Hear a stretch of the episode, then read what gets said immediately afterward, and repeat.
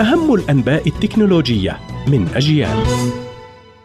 إليكم نشرة التكنولوجيا من أجيال. أهلا بكم. شركة نيور آيلينك المملوكة للملياردير الأمريكي آيلون ماسك تعلن أنها تنوي البدء بتجربة زراعة شريحة إلكترونية في دماغ بشري بعد حصولها على الضوء الأخضر من إدارة الغذاء والدواء الأمريكية.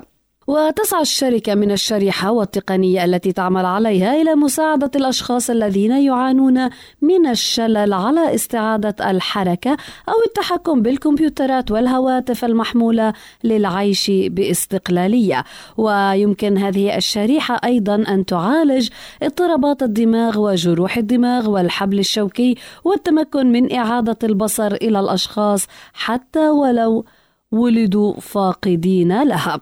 أما شركة جوجل فتحظر تطبيق iRecorder Screen Recorder المشهور من متجرها جوجل بلاي وتوصي مستخدمي أندرويد بحذفه فورا من أجهزتهم بعد اكتشاف أنه قادر على تسجيل المحادثات وسرقة الرسائل وتتبع المكان الذي كان المستخدمون يتجهون إليه خلال اليوم دون إذنهم. واكتشفت الشركة أن التطبيق تحول من تطبيق آمن إلى ضار يتجسس على مستخدميه ويهدد خصوصيتهم ويسرق مجموعة من البيانات من الأجهزة وتشمل جهة الاتصال ورسائل قصيرة وسجلات المكالمات وسجل المتصفح والموقع ولقطات من شاشة الجهاز. شركة هواوي توفر سوار ذكي جديد هواوي باند 8 في الأسواق العالمية ويعتبر السوار بديلا أبسط وأرخص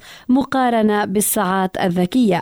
يحتوي السوار على بطارية تدوم حتى أسبوعين أو أقل بحسب الاستخدام ويمكن شحنها بالكامل في 45 دقيقة ويعمل بمزايا تتبع ومراقبة النوم وتقديم نصائح وأدوات من أجل تحسين ساعات النوم. النوم ومراقبة ضربات القلب وحساس خاص بقياس نسبة الأكسجين بالدم. ويمكن ربط الصور مع الهاتف بنظام آي أو إس وأندرويد لاستقبال تنبيهات المكالمات والرسائل والإشعارات المختلفة. هذا ما كان لدينا في نشرة التكنولوجيا من أجيال. قرأتها عليكم ميسم البرغوثي.